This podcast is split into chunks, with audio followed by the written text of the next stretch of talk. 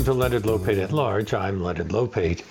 Years ago, when husband and wife co authors Geoff Manaugh and Nicola Twilley first began working on their new book called Until Proven Safe The History and Future of Quarantine, their topic may have seemed to many to have little modern relevance. But that was before the COVID 19 pandemic hit. Geoff Manaugh is an architecture and technology blogger, and Nicola Twilley is a science journalist and the co host of the Gastropod podcast, which explores the intersection of science and food.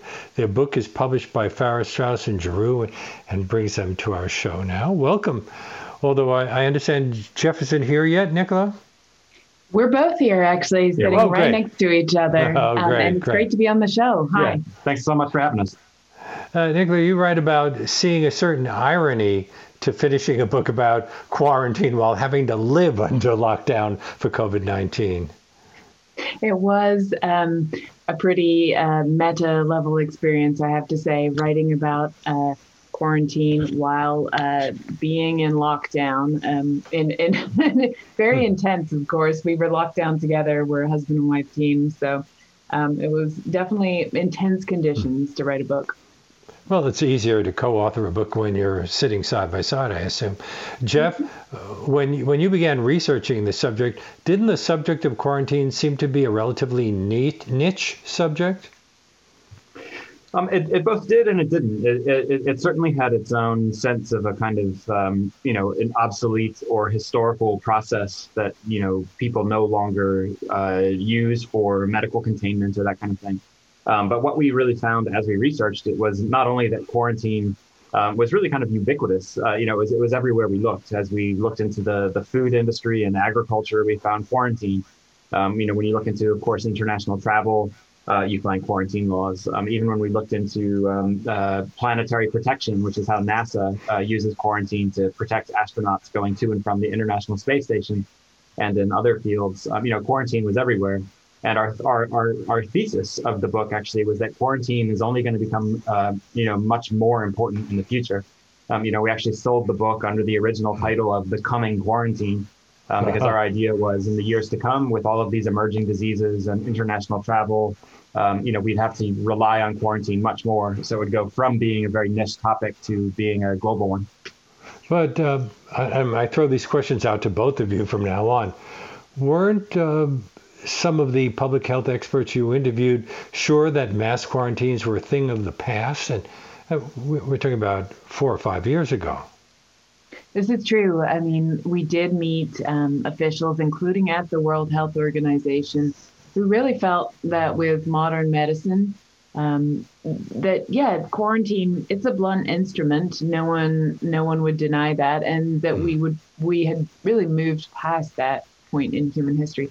Other public health officials um, told us it was still essential um, in that when there is an emerging disease that we don't um, have, you know, a, a, good test for, a good a cure for, let alone a vaccine for, quarantine is still our only tool. So there was even, but I would say even among public health officials, there was disbelief that we would have the hmm. mass um, quarantines that we have had, the mass lockdowns and the mass shelter in place. People had sort of drawn up these scenarios, role played these scenarios even, and yet it, it was just so hard to imagine that it would really happen because it hadn't in so long that I think there was a certain sort of level of, of yeah, we should be prepared, but uh, you know. Well, pretty much all of the quarantines that you write about were fairly local. And here we're talking about a worldwide situation. Uh, didn't the idea of writing about how it's been used in the past occur to you when you were in Sydney, Australia in 2009? What happened when you met a friend near a hotel originally designed as a quarantine station? Um, yeah, that's that's right. Actually, uh, back in 2009, uh, we were in Sydney, and uh, we noticed a uh, former quarantine station that was now a kind of spa hotel um, called Q Station. And uh, what was uh, interesting to us about that was that you know quarantine that seemed to that seemed to exemplify how quarantine seemed to be a thing of the past. Um, you know, it was it leaves these kinds of ruins around the world, or or buildings that have been turned into other types of facilities Um, you know, you rarely walked, uh, you know, out and saw a functioning quarantine station, you know, on the outskirts of the city that had been um, torn down or turned into a hotel or turned into an art gallery or that kind of thing. Um, and so initially, when we first saw that, you know, we started started looking into quarantine precisely as a historical process, something that had maybe been forgotten, something that was maybe obsolete. Um, you know, and that goes back to what we were discussing about how, um, you know, as we started looking into it, of course, quarantine actually, you know, it's it's become a kind of ubiquitous um, but overlooked process, and we began to really kind of pull on the thread of quarantine, and that's when we started realizing that you know this thing is going to become more important in the future, uh, not less. But was it easy to research? Um, is there a lot of material out there? That's a great question. Um, you know, many of the former quarantine facilities of the past um, have been demolished or repurposed. Some of them are ruins. We, in the book, we travel all around the Adriatic and the mm-hmm. Mediterranean. They're uh, visiting what's left of, you know, quarantine from its early days, from its invention during the Black Death. And um, some of those places are, uh, you know, accessible to the public. Some of them are hard to get into. One of them, one one of them, we had to jump a couple fences um, and scramble around in some crumbling ruins. So there, it, it's it's it's not they're not you know on the tourism beaten path i would say there isn't a lot of you know quarantine um, tourism sites out there you have to make an effort now you mentioned the black death the bubonic plague was uh, Dubrovnik where you visited uh, the first city to institute a quarantine uh, in, in July 1377? Um, that's right. The, the, the first formal quarantine order um, was implemented there in Dubrovnik. Uh, that was at that point a city in the Venetian Republic. Uh, and it was kind of uh, out on the. Uh, it was it was the first city really that merchants would come to on their way to Venice proper, and uh, the health authorities there began to notice that there seemed to be a correlation. Um, so a new ship would come in with a, uh, you know, cargo on board and with crews that had been um, mingling with people abroad, um, you know, in, in, regions that are, you know, now Turkey or the Middle East. And they decided that what they wanted to do is, uh, you know, because they noticed a correlation between that and the disease breaking out, was that if they just delayed the arrival of these ships, um, if they said, you know, we're going to anchor these ships uh, on an island or put the crew, um, you know, in a building on this peninsula, um, or keep the ship out in the bay, um, let's wait for a certain period of time, and then we'll see if the disease still emerges. We'll see if it still arrives with them.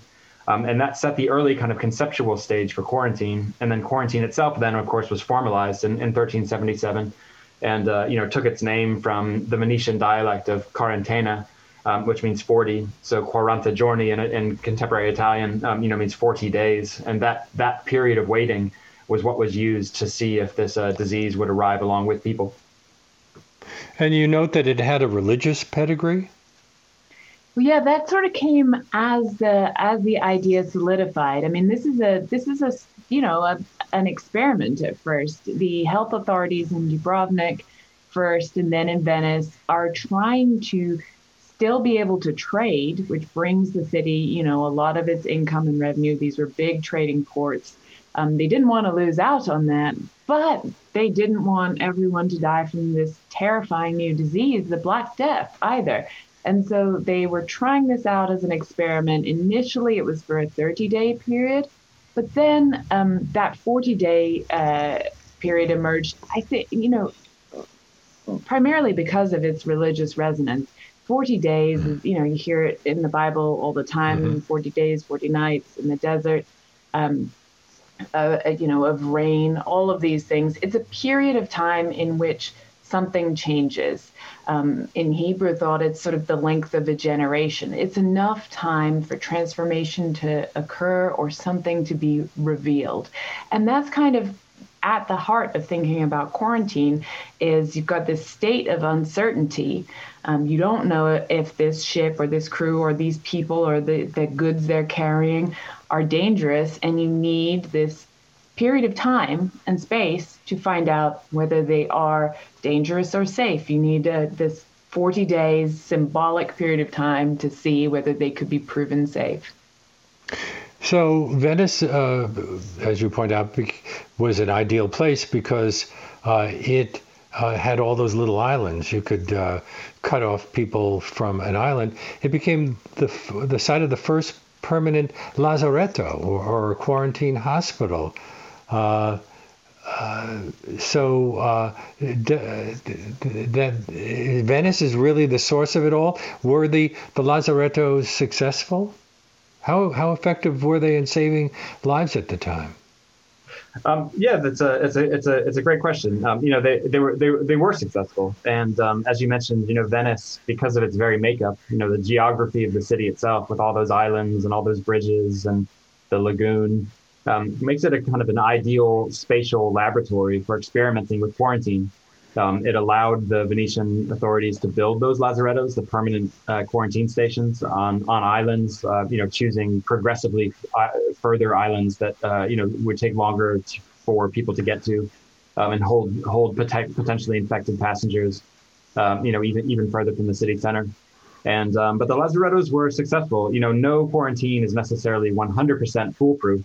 Um, but nevertheless, the idea that you have a place that you can ask people to go to, um, in that case, it was usually a community-based quarantine.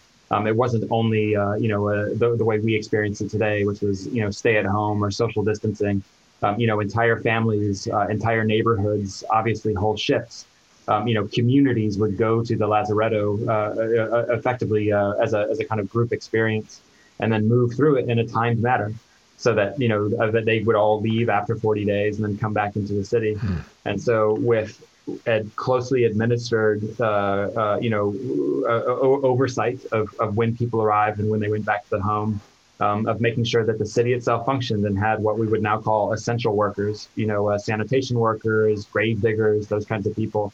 Um, it became a pretty well-oiled machine in terms of how quarantine functioned in the city and the Lazarettos were obviously, you know, the, the anchor points for that. And uh, and as you mentioned, also were the first permanent facilities in, in the world. They were seen as so essential that everyone in Venice, when they were making their wills, um, the notaries w- were required to ask if they would like to leave money to the Lazaretto. it was an essential urban institution seen as sort of really safeguarding the city. You visited former Lazarettos in Dubrovnik, Split, Malta, Venice. How often were they employed and what kinds of circumstances? Uh, I'm assuming leprosy was a big concern. Uh, that's a great question. I mean, I, they arose in response to the Black Death, and that was really their hmm. initial um, use. Over time, of course, the diseases that people were afraid of changed. Um, and, you know, by the 1800s, you get a, a, huge wave of cholera that people are afraid of and that is sweeping through Europe in, in successive waves, killing a lot of people at a time, more people than any other infectious disease that century. And so the thing that people are worried about at later phases is yellow fever. Um, there are sort of successive waves that quarantine is used for. Um, but it's an interesting sort of balance. As Geoff said, during times of an outbreak in the city, it was local people who might be detained in a quarantine um, in one of these lazarettos, uh, lazarettos.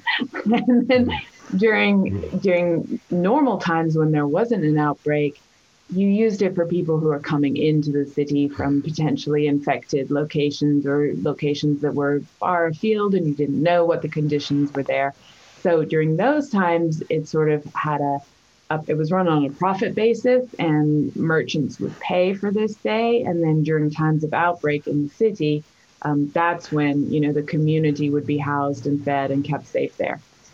And uh, that continued into at least the 19th century. Byron wrote uh, in his poem "Farewell to to Malta," "Adieu, thou damned, the damnedst quarantine that gave me fever and the spleen. Hmm. yeah, he was not a fan, and I think uh, that's one of the funny things about our research is you find across history, people have found quarantine inconvenient, frustrating, boring. Um, they found it uh, even terrifying. And some people have been very productive. There are those who have written poems like Byron and, and even entire novels in quarantine. Mm. But a lot of people have, uh, as as we all discovered during lockdown, have found these restrictions on their mobility to be yeah, ultimately kind of frustrating, boring, stifling. My guests on today's Leonard Lopate at Large here on WBAI New York 99.5 FM, streaming live at WBAI.org, are Nicola Twilley and Geoff Manaugh, co authors of Until Proven Safe The History and Future of Quarantine, published by Farrar Straus and Giroux. Uh, now, you have such varied interests uh, in your uh, other careers.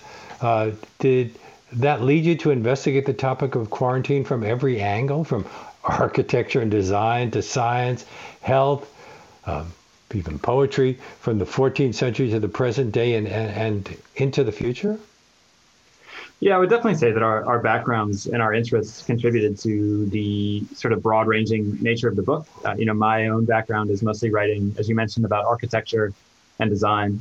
And so, you know, what really struck me is the, the the kind of fundamental role that architecture plays in quarantine. You know, it's the use of buildings and the use of even separate rooms, uh, hallways, uh, you know, circulation through a building. Um, you know, it's the it's the use of architecture in a medical capacity to help protect people from an out- outbreak. Um, and so there's really something fascinating for me about that. You know, tracking how architecture has changed over the centuries uh, or for that matter, not changed over the centuries um, when it comes to addressing certain kinds of diseases and arresting transmission of those. And so that was definitely something that went into my, uh, you know, uh, contributed to my interest in the topic. In the, in the, second half of the book, we sort of look at quarantine in other contexts. We're so mm. used to talking about quarantine in a human medical context. But for me, coming, you know, with my podcast about food and my science writing, I was really interested in the kinds of quarantines that keep our food supply safe and that we rely on every day, even now, to um, prevent entire harvests being wiped out by pathogens, pests, and diseases. Um, so we look at that. And what's interesting about that is, you know, when you look at quarantine in these different uh, contexts, you actually find a lot of overlaps in, in the same sorts of calculus, the, the idea of risk and um, the costs and the benefits and who's benefiting, who's being exposed. Um, how do you make those decisions in this situation of uncertainty? The entire kind of uh, point of quarantine is that you don't know yet whether something's dangerous, and that uncertainty just brings with it a lot of debates and a lot of difficult sort of calculations and decisions. And seeing how those play out in different areas was something that was really interesting to us. As Geoff mentioned earlier, you know, NASA uses quarantine um, to protect the rest of the universe from Earth life and Earth uh, from any potential alien germs. And that's a whole other way of thinking about quarantine and risk and uncertainty and, and what, what is worth doing, what's not. Um, so the second half of the book really looks at quarantine in these different circumstances. And I think reflects some of, you know, as a science writer and a food reporter, I got that stuff in there. And we'll get into some of those things in more detail as the conversation continues. But I want to get back to the food thing. You learned about the quarantine of cacao plants in a greenhouse facility outside of London, there to protect the world's chocolate supply from an impending chalk apocalypse. Did they actually coin that word? it's no, it, it's a word that has been coined by cacao researchers, and I hate to ruin everyone's day, but in fact, we chocolate is under threat. It's one of the world's most vulnerable diseases, uh, uh, plants to pests and diseases. It has a whole slew of these terrible sounding diseases that can wipe out, out up to you know half of a harvest.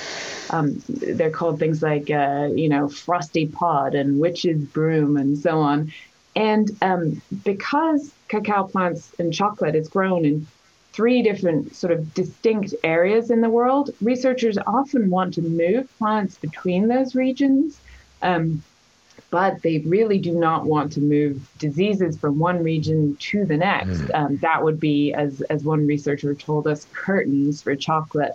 Um, and so all of those uh, cacao plants that move around the world, they have to spend a three year period in quarantine wow. in this one greenhouse outside of London. And you might think, you know, why, uh, why quarantine chocolate in the British Isles? Is not known for its tropical hmm. uh, cacao friendly climate. Hmm. And that's precisely why actually there's nothing in the uh, in the UK that could possibly be threatened by any diseases um, these plants are carrying. And really, there's nothing in the UK that enjoys living in hmm. those tropical conditions either. So it's what they call a, a climatic quarantine. It's it's a it's uh, using the the climate as a sort of barrier too, in addition to all the other air handling and you know double paned glass and all of that. Um, but yeah, they they all go there and wait to see if they're safe before they're sent on. And then wheat has also been quarantined. Um, yeah, that's right. There's another um, well for for this disease uh, known as wheat rust. Uh, we actually went to another facility. This was in uh, St. Paul, Minnesota, run by the USDA, um, where they're licensed to work with uh, samples of wheat rust and to study its effects on wheat plants. And the fear there is that if rust were to um, hit the uh, North American wheat growing regions, um, you know, it could have a, a, sizable and very traumatic impact on the output and the growth of, of wheat in North America. So, wheat rust is already spreading through some of the, you know, the bread baskets elsewhere in the world, um, Central Asia, uh, the Middle East, and the fear is that it can have, um, you know, maybe not in, in, introduce global famine, but nevertheless have a have a sizable impact on and and, and create uh, conditions of hunger. And so, you know, that was an example of, uh, you know, a, a, fascinating place actually, where you know, even just to get into the facility to see these plants and to see the wheat rust, um, you know, we had to remove all of our clothes. Uh, we had to shower. Uh, we had to put on a Tyvek suit and uh, a pair of Crocs. Uh, we one thing that was quite funny while researching the book was the uh, learning that Crocs, uh, you know, the the the footwear um, are a, a, a, kind of godsend for the biosecurity industry because they're very easy to clean. Um, they're they're easy and lightweight. Uh, you know, you can sh- you swap them between researchers after a simple sterilization.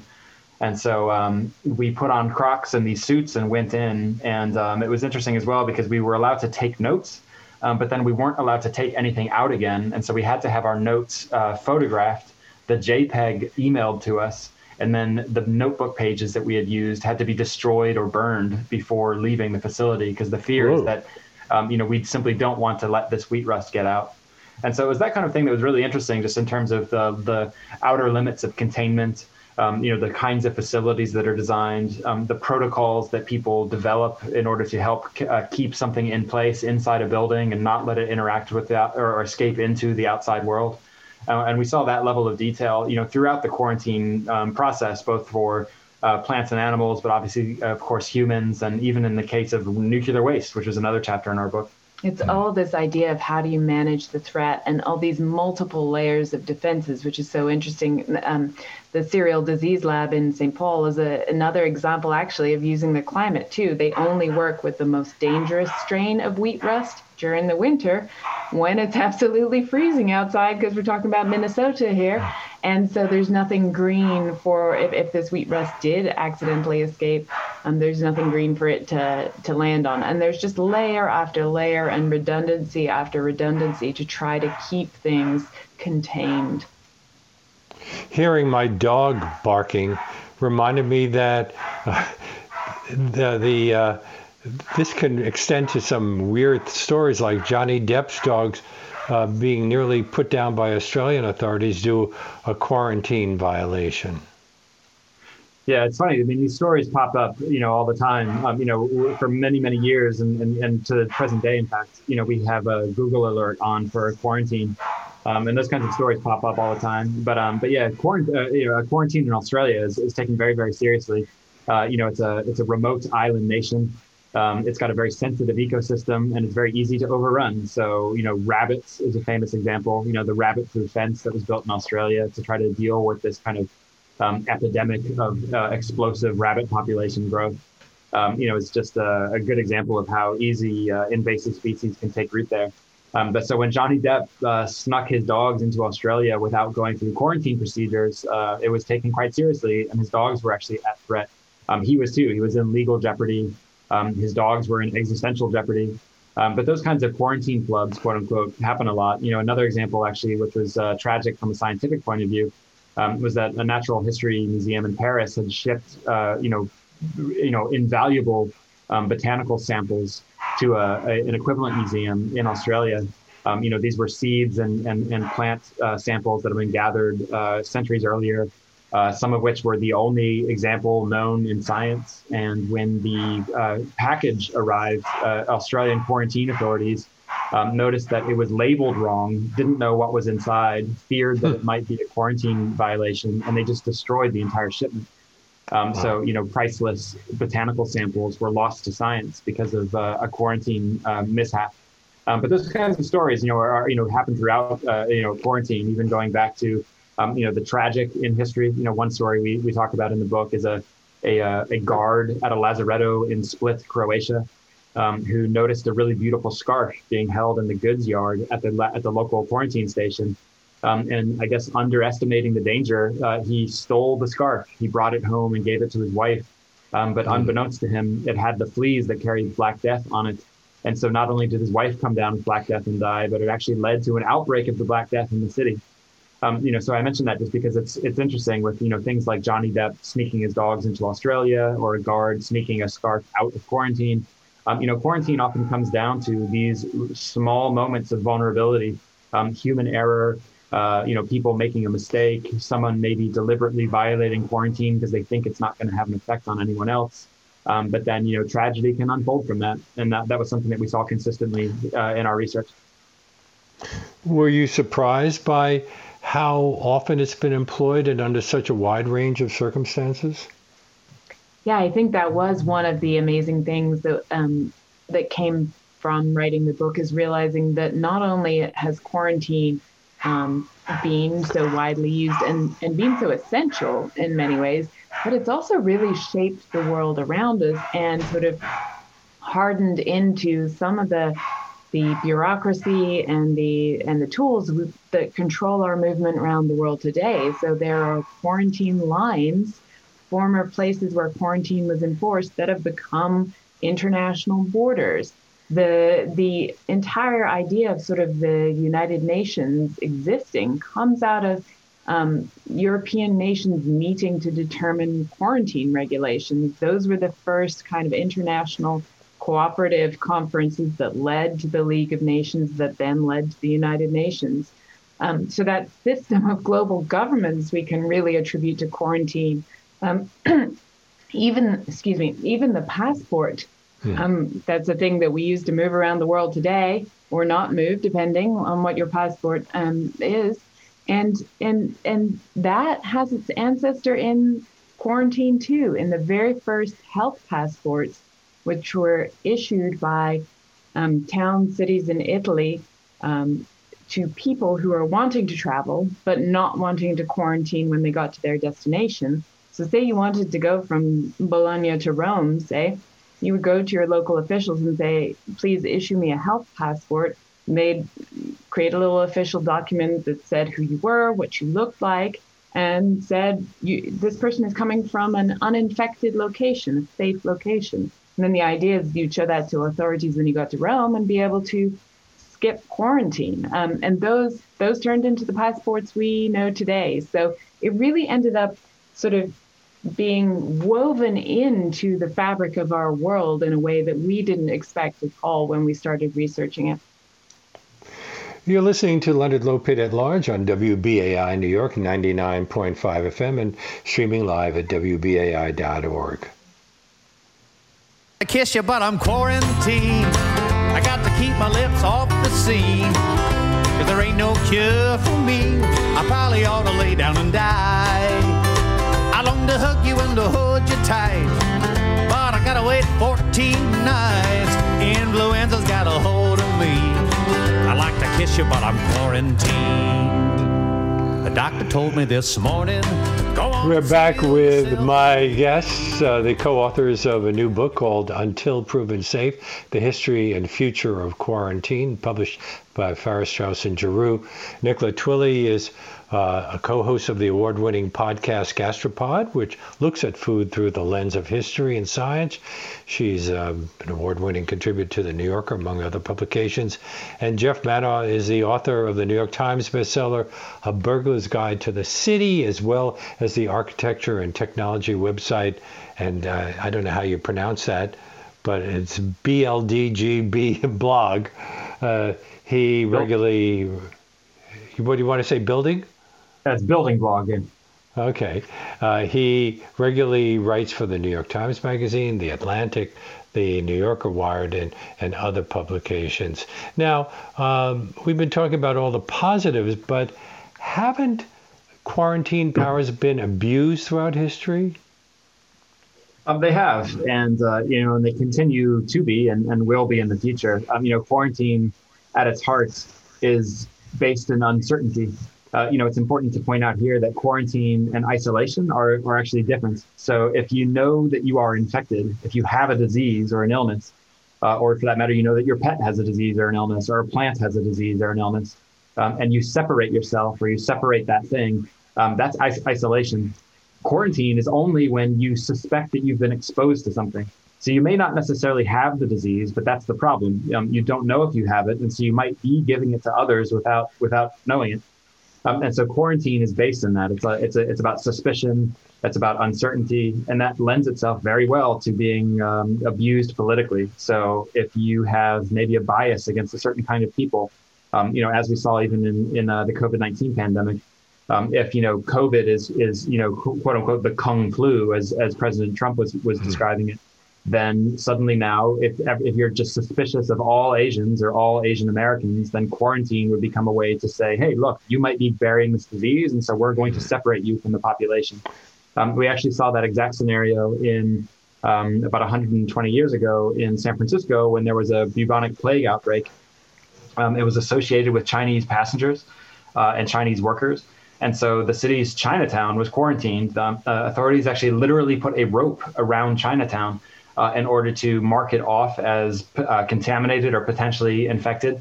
And uh, you know, damningly, they actually specifically avoided white-owned businesses, even if they were within the quarantine line. Um, so you know, you could be uh, if, if you were a white business person, you know, you wouldn't have to uh, uh, respond to any kind of quarantine limitations. Um, you know, that was pushed back against in a lawsuit that was successful, and you know that helps to over time sort of uh, you, know, specify quarantine powers and make them more just.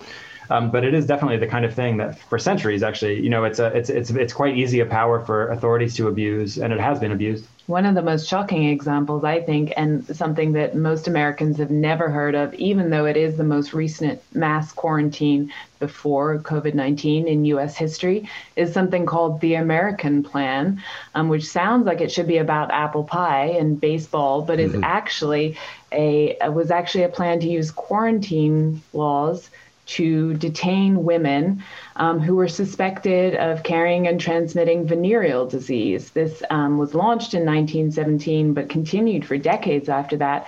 And tens of thousands of women were locked up under these laws um, just on the suspicion that they might um, have venereal disease. Now there are a couple things there. Wait, wait, it was it was a way of protect a precaution to protect men who might be called to fight overseas in World War One. So that was Initially. the justification. Yeah. Yeah. Now, men can also carry and transmit venereal disease, um, mm-hmm. but they weren't the ones being locked up. Which only loose women. yeah and only loose women. And then the grounds on which some of these women were detained.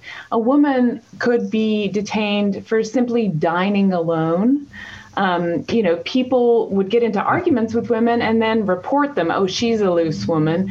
And that mm. suspicion was enough to quarantine them. This is the problem with quarantine in a lot of ways. It's the inversion of our normal legal stance that you're innocent until proven guilty. In quarantine, you're dangerous until proven safe. And that's what makes it so um, easy to abuse if you don't have the right protections built in and to use to really target certain groups, suspicious groups. And then it isn't always applied evenly. For example, in 1991, an HIV prison camp to detain asylum workers was set up by then Attorney General William Barr. This is before he became Trump's Attorney General. But didn't Barr refuse to quarantine himself when he when there was a potential exposure to the coronavirus in October 2020?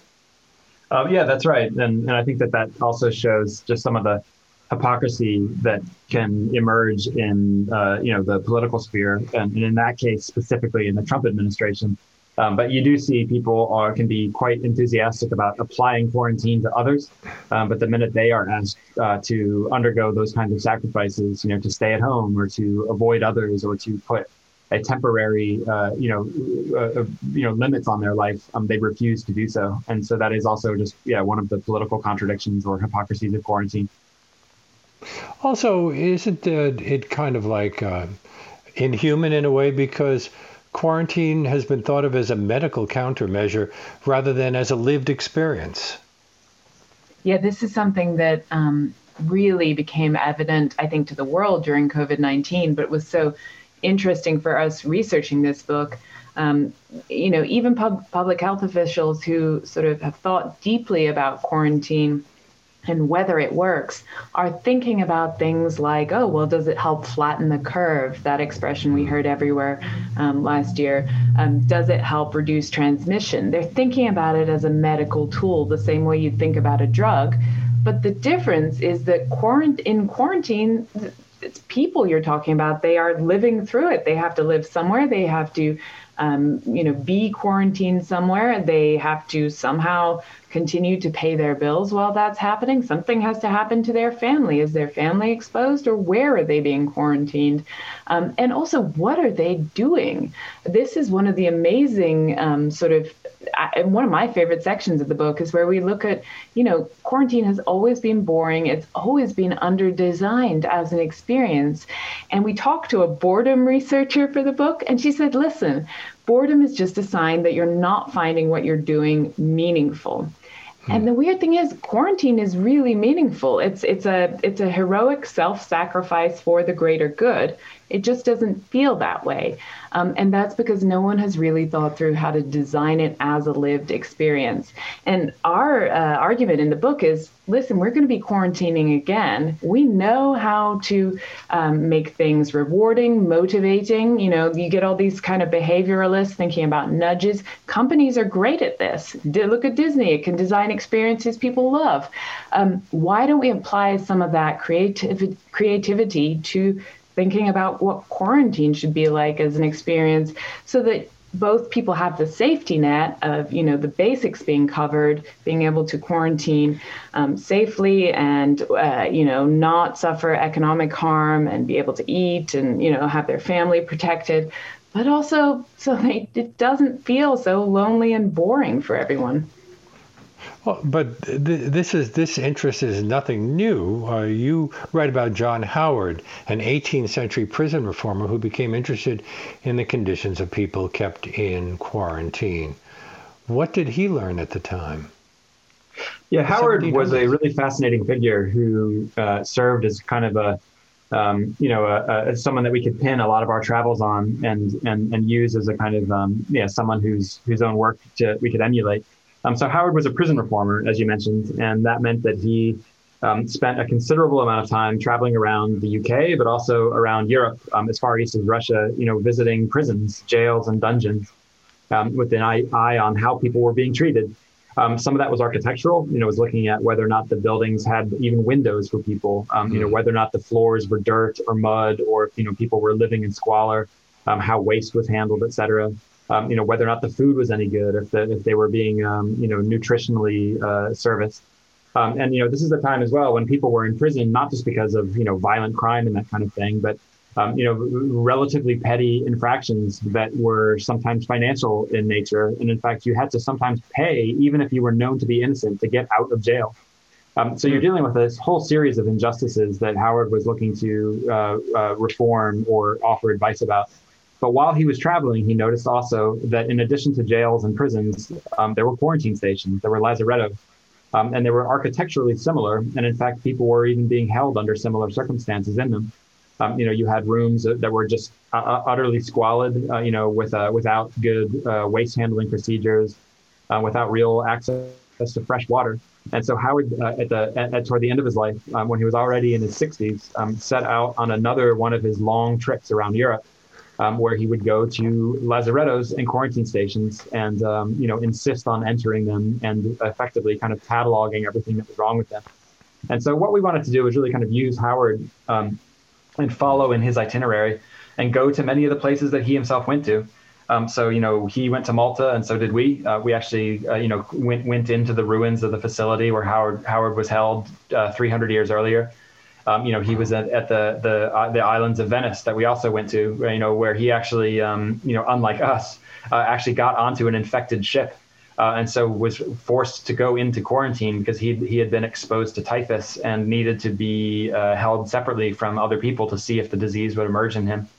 But so in any case, you know, his his uh, advice was not necessarily taken on board by British authorities. Um, there's a there's quite a long story there. Um, but in effect, though, he just wanted to insist that you know if we're going to hold people separately, whether it's because of crime or whether it's because of disease exposure, um, that we do so justly.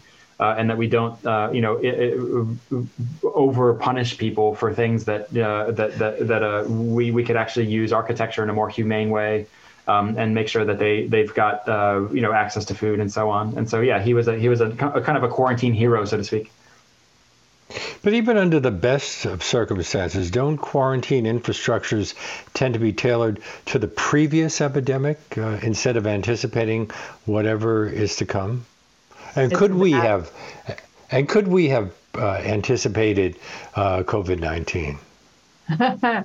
Uh, the multi-million dollar question, but you're absolutely right that this is something that again and again I mean, we visited an amazing, a splendid lazaretto in Ancona, Italy, that was built um, after the last outbreak of the plague for the plague and was actually really never used for purpose. One of the most um, striking examples of this actually ended up being when we visited the new national quarantine uh, unit in Omaha, Nebraska. This is the mm. first federal quarantine facility that had been built in more than a century. Um, we toured it in May 2019 when they were just finishing up construction. It actually officially opened its doors in January 2020, you know, as mm-hmm. the first cases of COVID 19 were being reported in the US, in Seattle and elsewhere. And, um, and that you think, oh, great. Well, we have a quarantine unit um, just as this pandemic hits. What great timing. But that quarantine unit only had 20 beds. And it was really designed with Ebola in mind. It was response to Ebola, which was a, a completely different disease, um, where you know it might just be a few. Oops, we're losing you. Orders, you know, um, people traveling back from places where there was an outbreak who might need to quarantine, rather than you know the entire population. So again and again, that's a mistake that people made. You know, the last pandemic is the model in your mind. That's what you're thinking about. And it's very hard to kind of break out of that and say, we might be dealing with something different and we need to be ready for that too. Yeah, well, uh, it, it offers a quote, a boutique experience ideally suited to managing one or two patients at a time after they have been uh, had potential exposure to Ebola. But uh, then uh, along came the coronavirus, and uh, the people from the Diamond Princess cruise ship. Also, uh, the first American evacuation flight out of Wuhan uh, carried 195 passengers, a lot more than could have been accommodated by the, the National Quarantine Unit, with 20 beds. Yeah, that's right. I mean, that, that number alone just shows how um, ill equipped that particular facility was to deal with the kind of national frontline response to the coronavirus or to any respiratory pandemic, um, you know, let alone, uh, you know, coronaviruses to come. Um, Mike, um, go ahead. Uh, you know, I was going to just say that, you know, having a little difficulty with the sound. Oh, no. Uh, we can hear you clearly. Yeah, we can hear so. you clearly. Yeah. But every once in a while you break up. Okay. Uh, okay. What, were you, what did you just say? Repeat it, please. Um, just with the sheer numbers of people that were coming back, uh, you know, we had to rely as a nation on other types of infrastructure for quarantine, and so people were held instead on uh, National Guard bases, military bases. Um, they were held in hotels. Um, you know, the first mm. image in our book, uh, a described image in our book, um, is actually a um, an Econo Lodge outside Seattle that was purchased by uh, health authorities in Washington State and it was marked as being a quarantine facility simply because they painted the sign black. uh, you know, mm-hmm. which felt, you know, almost like something out of the Middle Ages. So you can actually watch a video online as the glowing Econo Lodge sign just becomes covered in black paint, signifying yeah. quarantine. Um, but you know, we spoke to the head of the, the, the then head of the Army Corps of Engineers, who pointed out that um, you know spaces of quarantine or potential quarantine actually surround us all at, at all times and at every scale. And so the Army Corps of Engineers actually embarked on a really interesting program, which was to identify a way to retrofit large architectural structures for quarantine. And so one of the things that was interesting is that the kind of cookie cutter landscape of, of, of the United States, you know, where you've got um, suburbs that look like every other suburb or commercial strips that look like every other commercial strip and, and hotels that look like every other hotel, is that actually lends itself quite well to, uh, you know, an emergency retrofit operation where you can simply take a kind of hotel that has the same floor plan or the same size of rooms and uh, turn it into something that would be better suited for medical isolation. And so, you know, the kind of things, the problems that we saw actually during the coronavirus uh, outbreak was that, or pandemic, was that, you know, if you're asking people for mass quarantine or mass stay at home and mass lockdown, and if they have nowhere to go, then the order itself, uh, you know, sort of fails from the very beginning. So if you're on a university campus, but the dormitories don't necessarily uh, function in a, in a, in a way that allows people to isolate, uh, you know, comprehensively, um, that's a problem. We have to find a way to transform those dorms. And so, you know, one of the things that came up actually was just the, the challenge of preparing for the next pandemic also means building into our architectural environment um, the capacity for isolation and you know that might mean uh, you know uh, you know convention centers that can double as quarantine facilities or isolation wards, um, or even private homes just with more uh, access to you know sort of pop up infrastructure that allow you to safely isolate yourself from say your grandparents who might be immunocompromised or grandchildren who who might catch a certain kind of disease. My guests on today's Leonard Lopate at Large are Geoff Manaugh, M A N A U G H, and Nicola Twilley. Uh, they are the authors of a new book from Farrar Straus and Giroux called Until Proven Safe The History and Future of Quarantine, published well, as I said, by Farrar Straus and Giroux. This is WBAI New York 99.5 FM, streaming live at WBAI.org.